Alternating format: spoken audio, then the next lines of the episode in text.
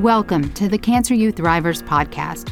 My name is Andrea Wilson Woods, and I'm the CEO and co founder of Cancer U. Join me each week as I interview cancer patients, caregivers, survivors, and providers about their cancer journeys. You're listening to Cancer U Thrivers, where real people share true stories. Before we dive in, I want to thank our fans and listeners, especially those who took the time to leave us a review. This one comes from Junie Bird, titled So Good. Love the content and mission of this podcast. Cancer is so different for everyone, and Andrea asked really insightful and thought provoking questions. Keep up the good work. Well, Junie Bird, thank you so much for your five star rating and review. Also, thank you for being a guest on the podcast. We really appreciate you. On April 16th, 2009, Kim Hamer watched her 44 year old husband take his last breath. During his illness and after his death, she was amazed by the helpful ways their coworkers, bosses, friends, and family supported them. Kim started calling their kind actions acts of love. Now, Kim Hamer is the author of 100 Acts of Love a Girlfriend's Guide to Loving Your Friend Through Cancer or Loss, an easy to read book filled with 100 practical, quick, and effective ways to support a friend or coworker. Kim, thank you so much for coming on and sharing your story. Well, thank you so much for having me. I think we're going to have fun. Yes, I think we are too. So, take us back to before your husband was diagnosed with cancer. What did your life look like? So um, we lived in LA. We lived in several different parts of the country, but we landed in Los Angeles. My husband was an administrator at a private school out here. Our children were also attending private school, and we were kind of the the typical young couple, you know, spending our weekends shuffling between kids' sports and birthday parties, trying to connect with other adults to make sure that you know to kind of hold down our sanity. Um, our both our families are on the East Coast. We spent a lot of time flying back to the East Coast to stay connected to our families. But yeah, we had a pretty average life. Um, I know the stereotype of people in LA can be something of, you know, very health conscious. And, and we were. We used to, you know, we ate organic food and we used to tag team in the mornings in our workouts. So my husband would get up early and go out. And then I'd get up and get the kids, start getting kids ready. And then he'd come back and I'd go out and then he you know when i came back the kids would be ready for school and he'd head out to out the door. Um, so you know and we also our marriage was very yin yang uh, we were very opposite each other which really worked well for both of us both in you know in our relationship and and parenting and and how we approached you know our lives and our marriage. How long had you been married by that point? We were married for 14 years um, so we had had three kids, and when he died, our children were 12, 9, and 7. Oh. Uh, two boys and a girl, a girl that in the middle. Yeah, they they were young. Yeah. Um, and it was it was a really, I mean, obviously, you know, your listeners can imagine how difficult it was. Um, but it was definitely um, yeah, it was just it was definitely the hardest time in my life. And I, and I hope it remains the hardest time in my life. I'm sure. So, what happened? Did your husband, you said you were healthy, you ate well, you exercised. Did your husband have any symptoms? I mean, how did this whole cancer diagnosis come about? So um, we went on vacation. My mother and her future, um, my step, my future stepdad came out to visit. We went on vacation, and my husband was running these mild fevers. You know, they would get up to 100, 100.3, and then he had this cough. Um, what we didn't know at the time is that he had cancer, and we were treating it with Delsym syrup, cough syrup, and ibuprofen. Um, and then uh, my friend came over one day when we got back, and she said, "Art doesn't look good." And unfortunately, a couple days prior to that, my daughter had been hit by a car in front of us. She was okay, but you oh know, oh there's God. the shock of watching your child getting hit by a car. And my husband was very stoic. And so I kind of brushed it off and said, "Oh, he's probably just sort of like kind of getting over this this traumatic thing that we witnessed." Right. And and then he went out for a run. And he was supposed to be six mile run and he came back in 10 minutes. And i was like either your six miles is like world record or something's wrong. And he says i can't breathe. I'm just having trouble breathing. And so i being the very caring and thoughtful wife said here take some of my asthma medicine. Maybe that'll help. And so so that's what he did and it took the edge off. But then a couple weeks later he's like i'm still having trouble and the interesting thing was when he made an appointment to see his doctor, he, uh, right before he asked me, I said, you know, maybe I should go with you. And we had never been to each other's doctor's appointments. It's just something we didn't do. Yeah. But we both felt like something was off.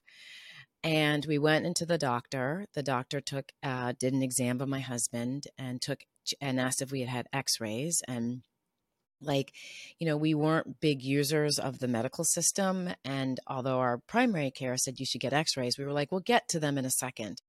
Um, but he you know we had said no and so the doctor said let's take x-rays right here.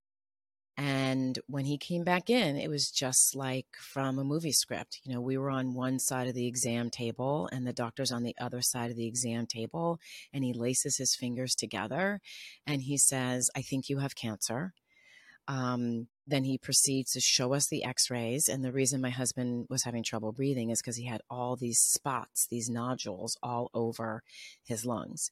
So by the time we he was fully diagnosed, um, which was um, like five days later, um, it was stage four cancer. It had metastasized, you know, into his bloodstream and into his lungs and other areas of his body.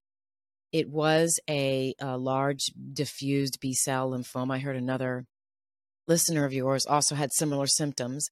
Um, um, and yeah, we were we were hitting the ground running. If we hadn't, if he hadn't gotten his first, the the the cancer was so advanced that he had surgery to remove the tumor. He had a tumor actually in his testicle, so it wasn't, but it wasn't testicular cancer. Right.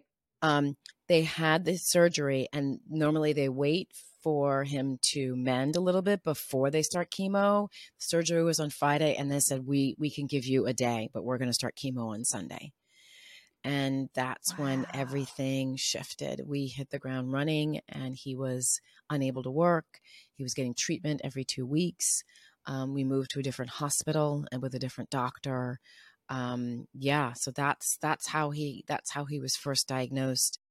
Seven months after that, he was cancer free and um, which was incredible and unbelievable yeah. and you know amazing and people were celebrating um, but during that time one of the things during so and then um, unfortunately the cancer came back a little less than two years later so for those people who aren't familiar with cancer it um, you know when you get to the finish line for us at least there was no like woohoo and celebrate and now i've got a new lease on life. That's sort of that's the that's the movie version of having mm-hmm. cancer. Um, there was a great amount of trepidation because you don't know if it's coming back right? So you have to schedule these tests and every time you get a test scheduled there's a lot of breath holding in addition, um, you know, I think that cancer or some type of tragedy brings out the best in your marriage and the worst in your marriage. So there's this sort of like, who are you now? Do I really like you? Do I like myself? What happened? Um, there were so many nights we would lie in bed and look each other and go, what the F just happened? Like, what just happened?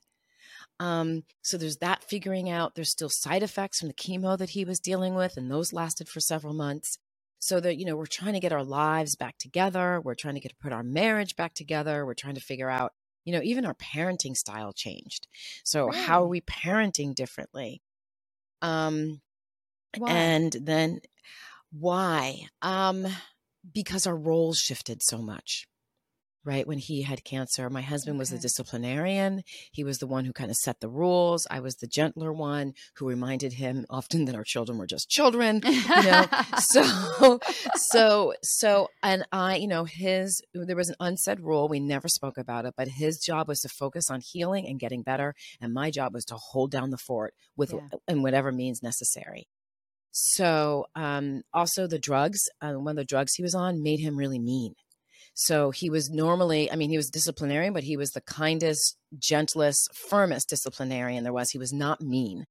and he would get mean and short tempered. And so Was there was a lot of my, he was on a steroid, and I think it was Rituxan that did it. There was another drug that they like they listed on the side effects, you know, of being, um, it's it was like it may affect your mood uh, to you know to be short tempered. Um, so it was one of those drugs. So it was the steroids plus this other drug. Um, and so that changed. You know, I had to really learn how to talk to the children about their father without blaming him. It was like a personality change. Yeah. Um, so all those things really affected the way that we parented. So it was sort of getting back on our feet and understanding and figuring out how we were parenting moving forward because I had taken over some of his role, but then had let a lot of other things slide and go that he wasn't happy about. But he, you know, he, he was focused on living. Right. Um, that's a really good question. I've never been asked that before. Um, so we're getting our lives back together. He's starting to do, he's starting to run again. He's doing triathlons and he does his first one in September of 2008. Uh, my mother gets remarried in November 2009. She sells our family home, um, which plays into the story a little bit. And then um, he starts not to feel well again. And again, I talk about my husband very, very stoic. He didn't, we had just, he had just had tests done in October, the end of October. So even our doctor was like, look, your scans were clean. Like it can't Right. be the cancer. Um, Christmas went, my husband was very lethargic, wasn't feeling well. And then finally at New Year's Day, he said, I'm really having trouble breathing. And I said, Well, then we need to go to the hospital. So I shipped the kids off to friends' houses. We went to the hospital. They did an x ray. They saw the nodules, but they weren't sure whether they were old or new. Um, but what they did see was the lower part of his lungs were kind of grayed out as if he had um, pneumonia and he had a blood clot and Oh, he had a blood clot because he had been sitting for the last two weeks, you know, unable to move because the cancer was causing him to be still.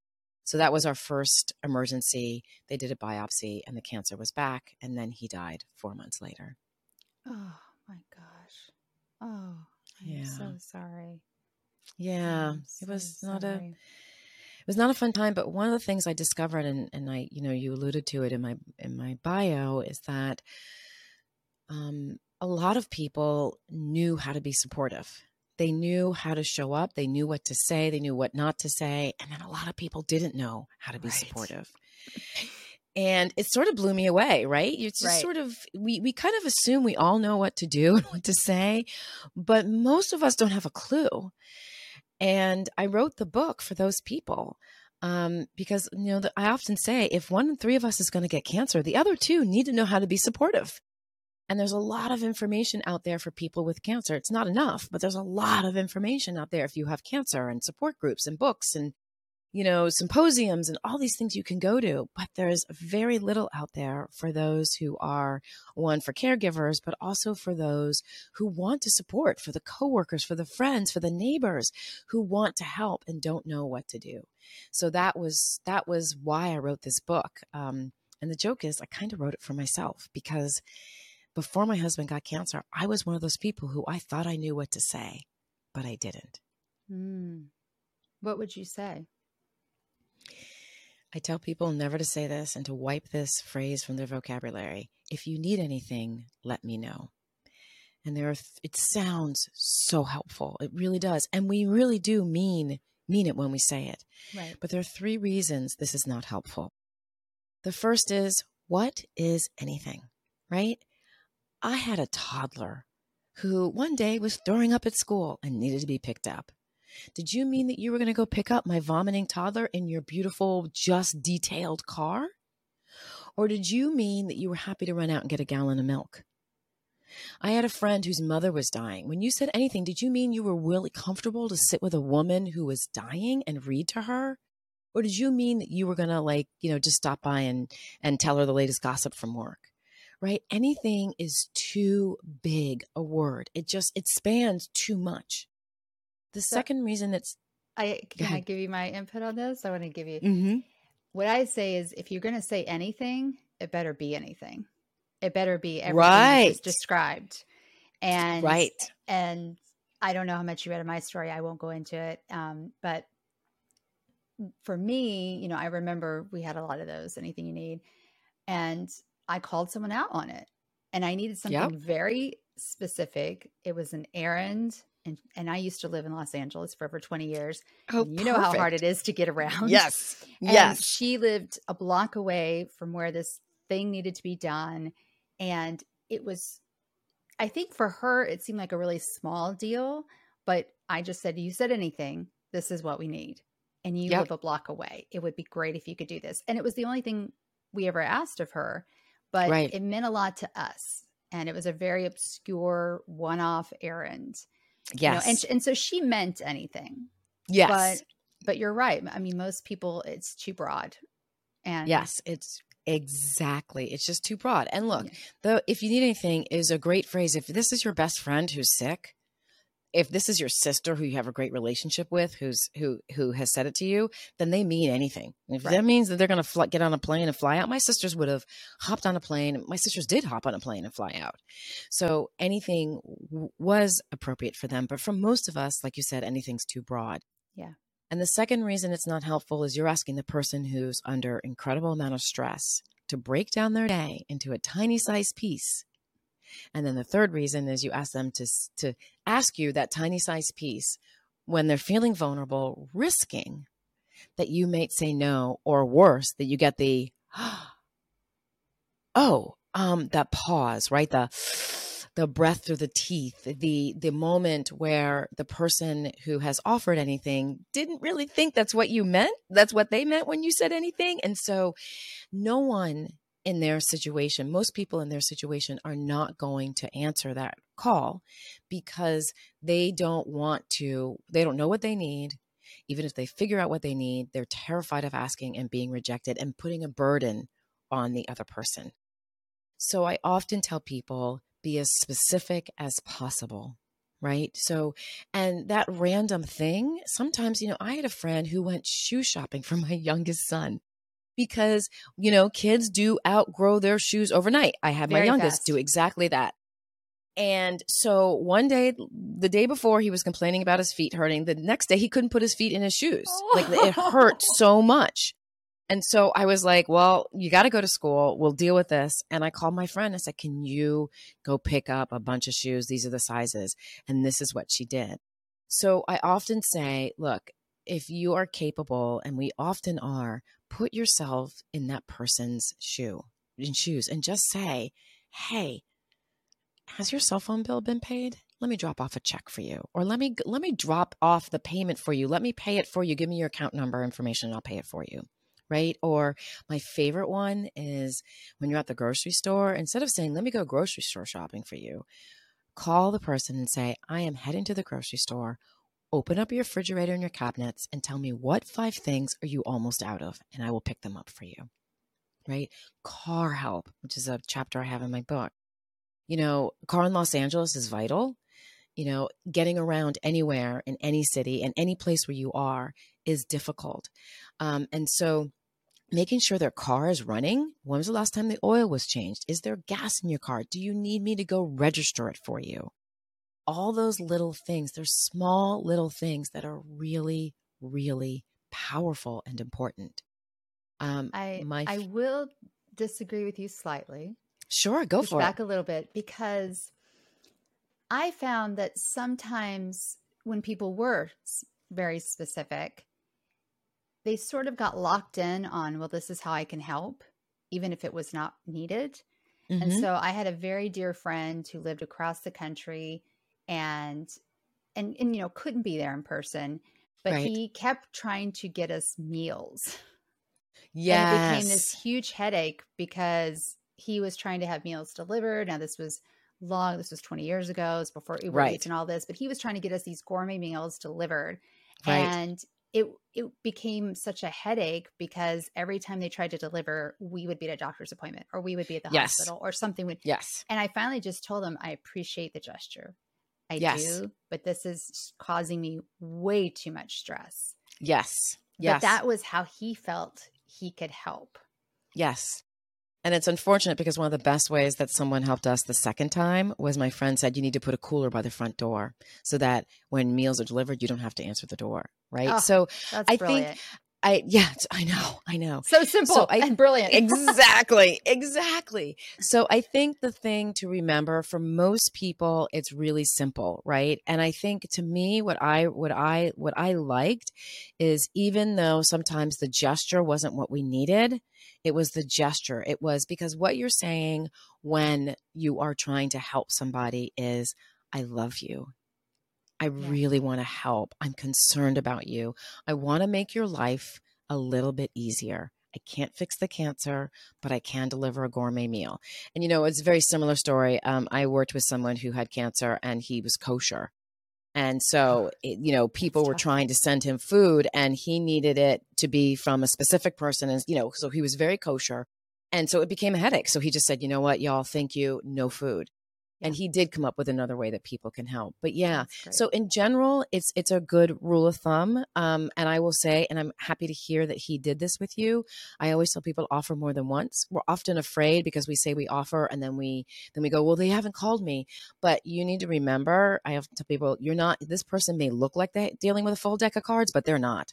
You know, they're they're extremely stressed. They're missing anywhere between two to fifty cards, right? yeah.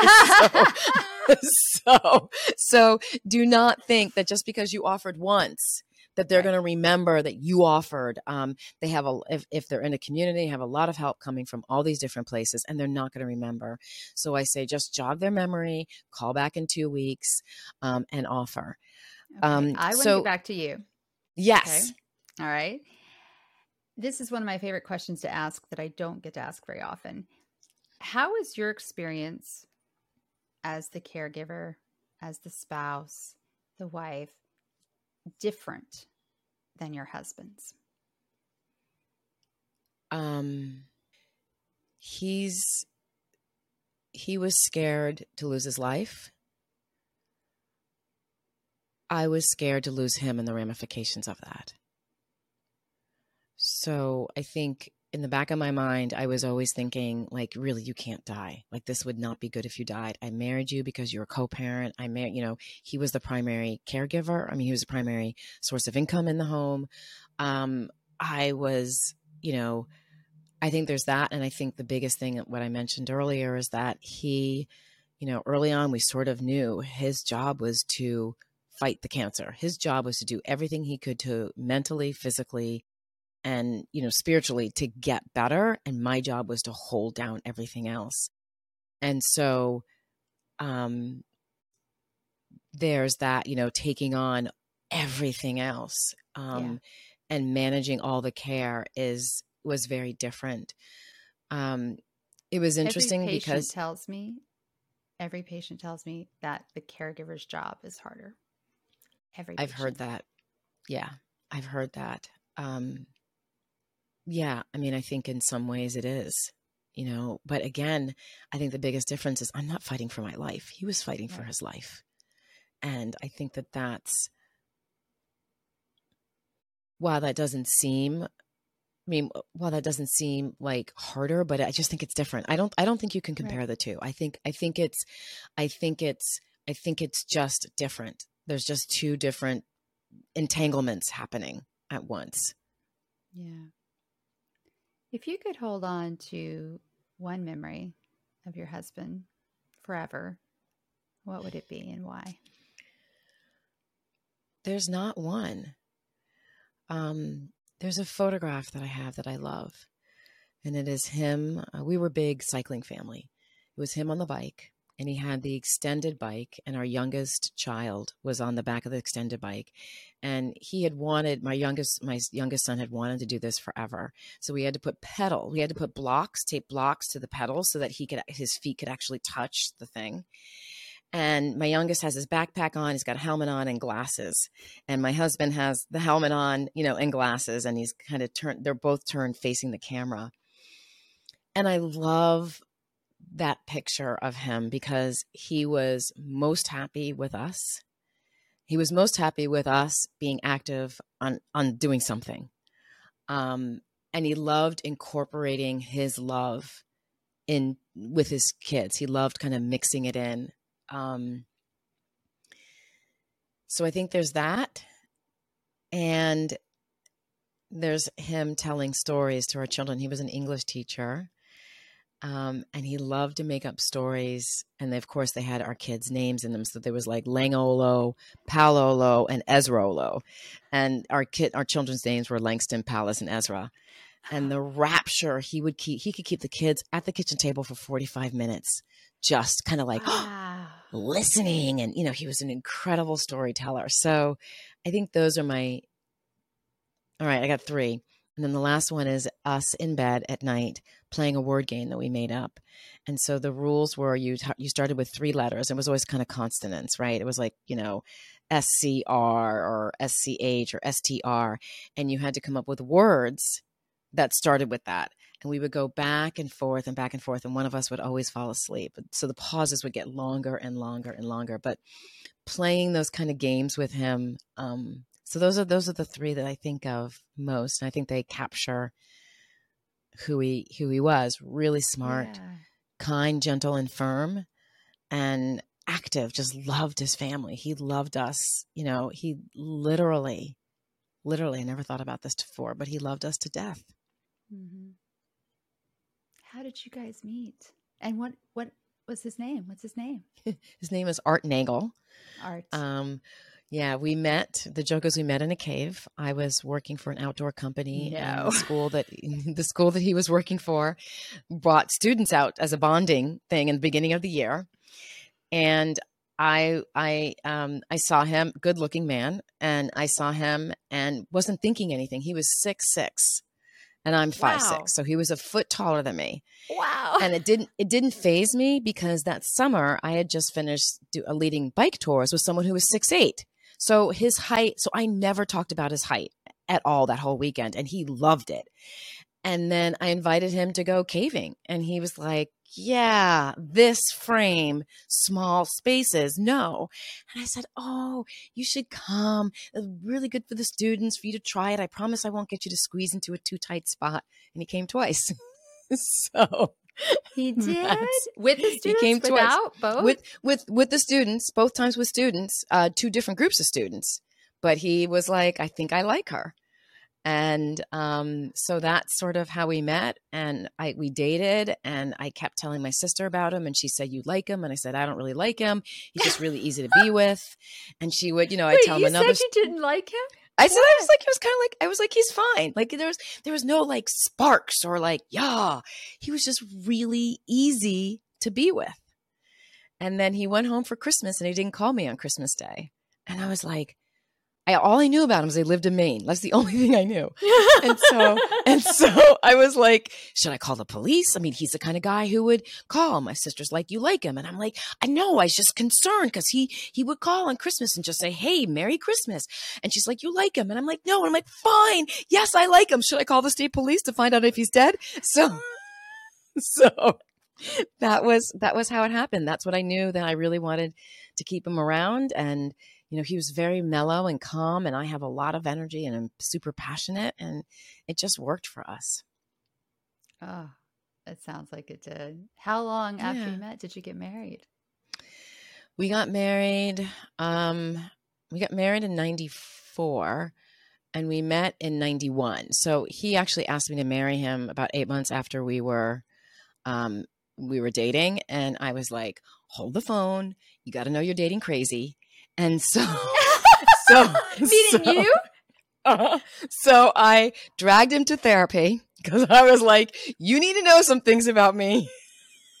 Is that, I'm going to just dig a little here. Is that because of childhood trauma? Yes, absolutely. Okay. Yep. Yep. Childhood trauma. Um, and, and honestly, insecurity. Like I was like, no, you don't really know me. If you knew the other me, you wouldn't really want to date. You wouldn't want to marry me. So I'm going to oh. give you an opportunity. So you know, it was it was you know bona fide insecurity. Um, so we went to therapy, and then by the time the first date we were supposed to be married came around, like two months before, I was like, damn it, should have kept that wedding date. But he stuck by me he kept saying, you know what, you want to move cross country, we'll move cross country. You want to hear, I just, I want to be with you. And if you don't want to get married, we won't get married. I'm just going to be with you. So he had that really firm groundedness. It was really beautiful. It was I felt yeah. very lucky to have met him. Um, oh yeah, gosh, I'm sure. Yeah, oh. yeah. Did your sister like him? My oh, my whole family loved him. Yeah, everybody loved him. Yeah, yeah, yeah. He was oh, a good. I feel like I, I really get a good sense of him. Yeah. what was not his, but what was your worst moment in all of it? I don't know if there are two moments um, that always stand out in my head that were extremely difficult, but I'm really glad I had the courage to do it. And the first one was the cancer got so bad with my husband that he went from needed crutches to kind of stand up to needing a walker. And this isn't a former athlete, basketball player, you know, active man. He was so just not okay with this. And he was, I remember he was walking down. We had this kind of living room with two steps down, and he's trying to navigate with this walker, trying to get himself down these stairs. And I saw how hard he was working to live. Like I just, I got a sense of he was just working so hard. So um, our kids were away. Uh, my my my in laws took them for a week during their break, and so we had some time alone. And I said to him, "It's okay if you go. Like I see how hard you're working. I see how hard you really want to live. We're going to be okay. We're not going to be okay, but we're going to be okay. We we can survive." And it was it was a movie moment, except there was a lot of snot coming out of our noses and, you know, like stuff dripping in between the two of us, you know. Um, so, and then three weeks later, he died. Mm. And so I, I hope that I gave him the peace and the understanding that he didn't have to fight so hard anymore because he was in so much pain and he was trying so hard. And then the second hardest moment was my husband did give us the grace to say goodbye.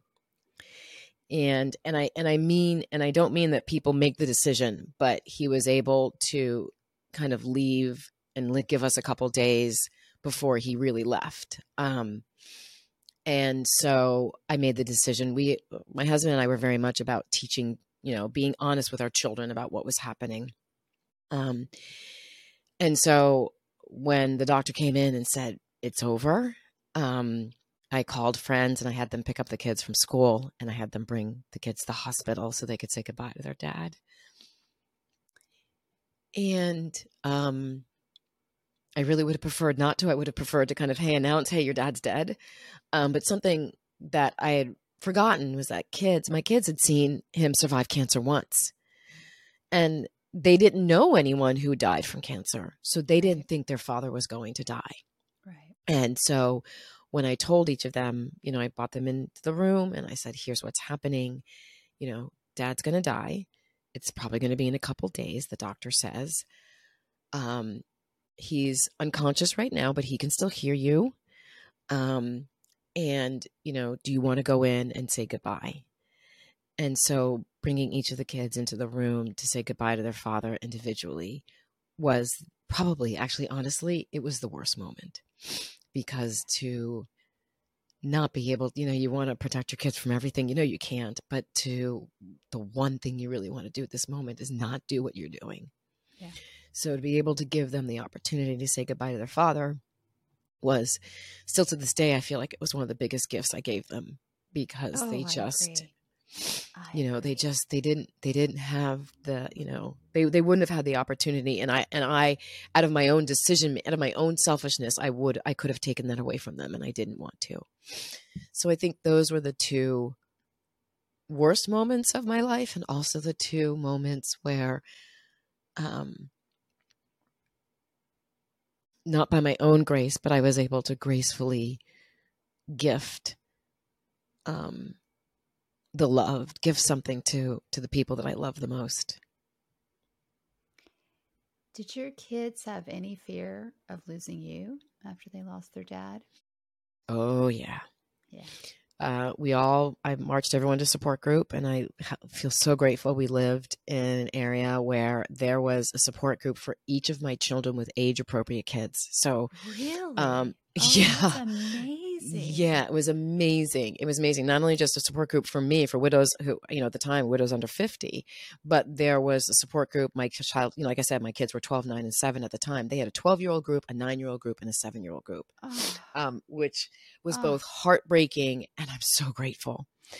Um, but the advice that we were told as parents was to tell them what the plan is if you die, because their fear is one that you're going to die, but then they don't know what's going to happen to them. And so you can't take away the fear that you're going to die, but you can let them know here's what here's what will happen to you if you die. Here's where you're going to go. Here's the plan. And so it does tamp down the fear. And so I did tell them, I said, you know, here's what's going to happen if something happens to me. And of course, lots of tears. But I said, look, you know, I can't, I can't promise you that I'm going to be here. So if something happens to me, you will go live with your Aunt Fern in Boston. And they're like, but they don't have a big enough house. And I said, well, there's money that will go to to her that will help her buy a big house. And you'll be able to see all your cousins and you'll be able to visit, you know, Nana and Grandpa and Judy. And Ju- Judy is my mother goes by Judy with the kids. Um, yeah, she didn't want to be called grandma. Um, so, so they needed to know that. Um, the other thing I learned when the kids from a grief support person was that kids grieve differently. So when your listeners heard that my husband died and the kids were young, in our heads, without even thinking, it's a nanosecond, we think about graduations, birthdays, you know, marriages, birth that that, that Rites the adults are going to miss. Right. So so our grief is in the moment. Kids don't realize those passages are going to be big moments in their lives when they're young. And so when they get to those moments, it's like they're losing, it's like the grief comes back to them and they just lost again. Oh, and yeah. so high school graduations are a big one. College, not so much because now they get that they're going to miss them. So now they understand, oh, there's these life moments. But in the beginning, especially with young kids, when they did, we had moving up day celeb- cele- um, ceremonies in our school. So the kids would have this day where they would move up to the next grade and it was kind of celebrated. And so my kids didn't think about moving up day. My kids didn't think about the all school camping trip, right? And coming home from that. Um, my kids didn't think about their first time that they went kiss somebody. So those Aw. things, yeah, yeah, those those were really hard. Yeah. Oh, thank you for sharing that. What is one thing that you wish you had known at the very beginning of Art's cancer journey?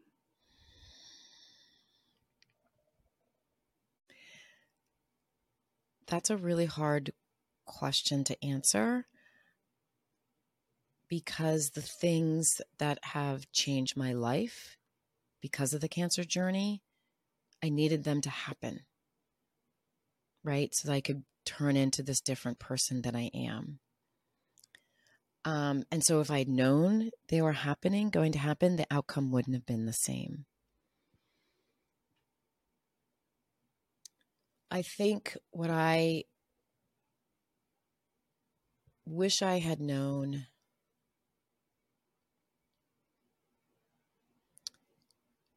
was really to spend less time being a little resentful, being not even a little resentful, being resentful, and more time just loving him.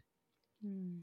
Um, I think that again, we have this image of being a caregiver, and that means you give all and you're just kind of constantly pouring out, and which is not a great thing to be doing, right? You need to you need to be getting in while you're pouring out so you can keep the well level, you know, or at least well full of Right. water.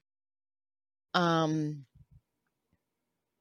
but there were times that I was mad at him because I was taking all this on and it wasn't his responsibility. You know, it wasn't it wasn't him. I was taking it on and I probably could have offlo- offloaded a lot more than I did. I think that's great advice, though, right there for caregivers that you can Yeah. delegate more or just Can let go delegate. of things. Just let Things- go. Everything doesn't have to happen. Exactly. Exactly. And I think this is going to segue in a second, but you know, I ended up after he died, I ended up going back to work and back into my original field, which was with HR, and seeing how um, cancer in the workforce uh, people are just as blind and don't know what to do and don't know what to say and with more with you know with with cancer treatments more and more people are working with cancer and so this creates this really weird dichotomy at the workforce between the team the manager getting things done yeah. And um, i wish i had known to talk to his team and his boss more about how to bring him back because he did go back mm. to work, but mm. it was really hard for him. And he was yeah. really stressed because he wanted to show up in this certain way. And people wanted him to show up in this certain way, but they noticed that he was a little spacey sometimes and not his full self. And so there was just this weird moment at work. And I wish I had been able to help both of them, his right. boss, the team, and and him navigate that more cleanly. Um, it didn't matter. I mean, it, it mattered because he he did. He loved his job. He loved his job, and he was so excited to be able to go back. And so, yeah, I think those are those are sort of the the two that I didn't have to get everything done. It didn't have to be done. I, you know, I was very much also sometimes about getting it done a certain way. It didn't have to be right. And you know, you know, whether. But when mm, you know your way is the best way, right? That's the problem. and also, you know what? Let's talk about that for a second when your brain is under stress, it's really hard when things are not the way you want them. And I saw this with my own grief, right? Like I would all of a sudden I was short-tempered about the dumbest things. And I and I equate it to giving birth. When you are giving birth, like that people always joke that you know you're always mean to your husband if if you're do, if if you're not on drugs or whatever, right? If oh, you're yeah, giving movies, natural birth, sure. yeah. right? In the movies, yeah, you're short, you're kind of nipping, and that's because your whole body is focused on birthing. Anything outside of that, your brain is giving your body all this other stuff. Anything outside of that is pulls your attention away. Right. And I think the same thing happens when you're grieving and when you're caregiving. When you're caregiving, your whole body is focused on taking care of everything else, right? Oh, yeah. And it's focused on the doctor's appointments and the side effects and on making sure there's food on the table and making sure it's the right food on the table and make sure the kids are fed, whatever it is. So anything outside of that makes you kind of snippy. And no, as a caregiver, you do have the option to give away some of that so that you're not out, so you're not snippy. Um, there's no reason, you know, you could you can you can offload some of that. So I think that that's to me it's understandable that caregivers like because you know, we do think our way is the best way but it's because if it's different it causes confusion and anxiety because everything else around us is so chaotic yeah um so i would say to those who are caregivers like really try to let go. Yeah. Um and to those who are trying to support caregivers just give them a lot of grace um, because their lives even they're smiling and maybe they look really thin because they lost a lot of weight, right? All those things, you know, they're not okay. I look, I mean, I don't know if I look the same, but I looked younger for sure. But, you know, I, I still had the same bubbly personality. I loved being with people. I loved talking to people. I would share with them what's happening. So they didn't know that I was super, super stressed, but oh, holy cow, I was super, super stressed. So that's what I would say. Kim, if you could only do one thing to improve healthcare in the U.S., what would it be and why? Only one? Okay, only I'm going to try. okay. Um, I saw the power of community, my outside community, helping with my medical community, with our medical community. And I would love to see hospitals, doctors, nurses asking about friends and families and the kind of support that they have and working together to bring them the support. Because to know that three days after Art gets chemo, it's going to be his worst day, and that community outside knowing that, they can then show up for a diff- in a different way for him and for me. Yeah. Um, so I'd love to see that coordination. Um, that would be that. I, and I think that the healthcare um, results would be much better. People would heal quicker. People would feel better. People would feel more positive. Um, doctors and nurses would feel more engaged, right? Because they see this person getting help from their community, even if the community is two people. Right. I just think it would have such major mental and physical benefits, emotional benefits for everybody involved. So that's what I'd like to see. I love that answer. Are you ready for the Thriver Ready. Fire? Okay. Beach, desert, or mountains? Mountains. Beach Boys, Beatles, or Rolling Stones? Oh, um, Beatles, Stones. I had to pick for Rolling Stones. I have no idea why. Okay, I love that answer. No, I did. No, no, Beatle, Beatle and the Rolling Stones. No, you're absolutely right. I just can't choose between the two. What is one word that best describes you? Joyful. Oh, that's a good word for you. Definitely. Before you die, what is the last song you want to hear? I don't know the name of it. Um, it's a classical piece. It's a piece I used to play on the piano all the time, and I'm gonna embarrass myself right now by goes. Oh shit! I don't even know if I can sing it. Da da. No, I can't even sing it. It's it's a beautiful classical piece, and that's what I'd like to hear Oh. before I die. I'm so sorry. I'll, I'll I'll get send you the note, send you the thing, and then you could put the link in the show notes. Yeah, yeah, please do, because now I'm really curious which one it is. What about the last meal you want to eat?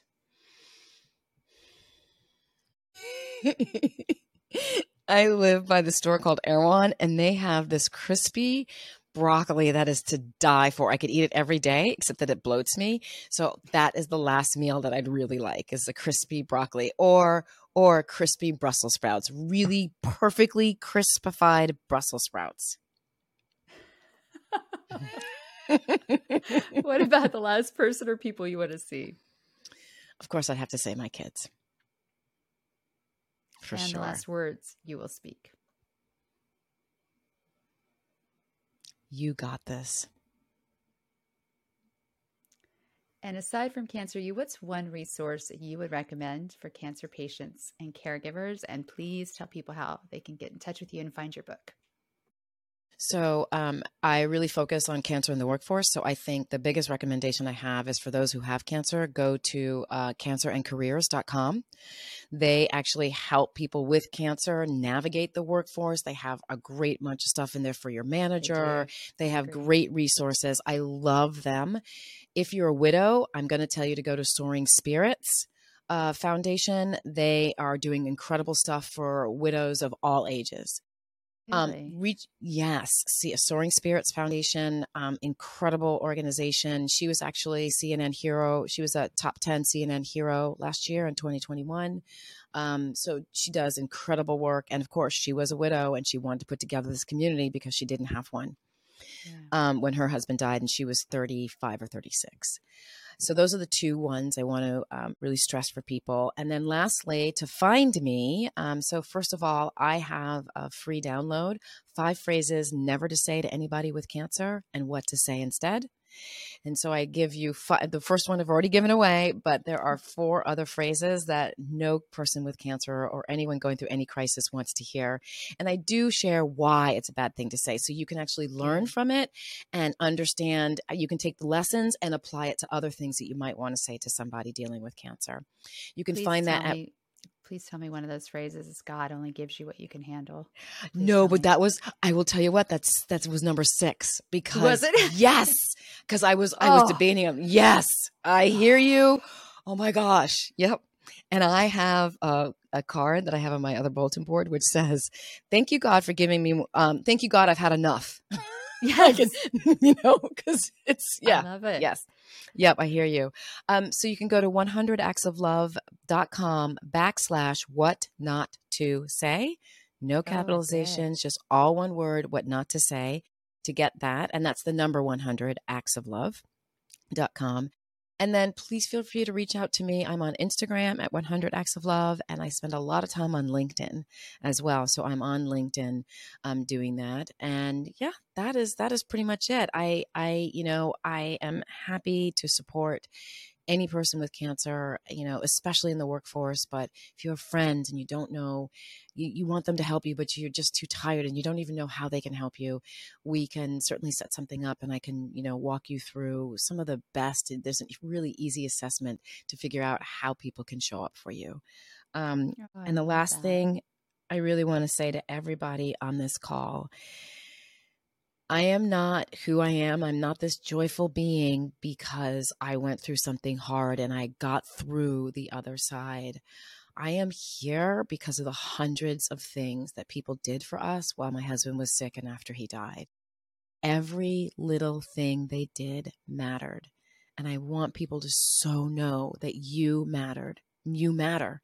Showing up, even just saying, I'm so sorry this is happening to you, makes a difference in the other person's life.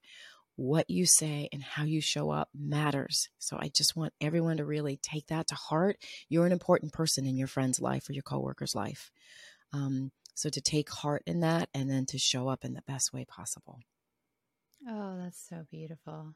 Oh gosh, Kim, thank you so much for coming on and sharing your and Art's story today. Thank you. Thank you so much for having me. Thank you for the opportunity to to remember him and to honor him in this way. I really I really appreciate that. Thank you for listening to the Cancer U Thrivers podcast. If you like our podcast, give us a five star rating and review and tell your friends about us. Subscribe on Apple Podcast, Amazon Music, Spotify, Stitcher, or wherever you're listening right now. If you want to share your cancer journey with the world and be a guest on our podcast, go to our website, cancer.university. That's cancer.university. And hit the contact button or click the contact link in the show notes. You've been listening to the Cancer U Thrivers podcast. Real people, true stories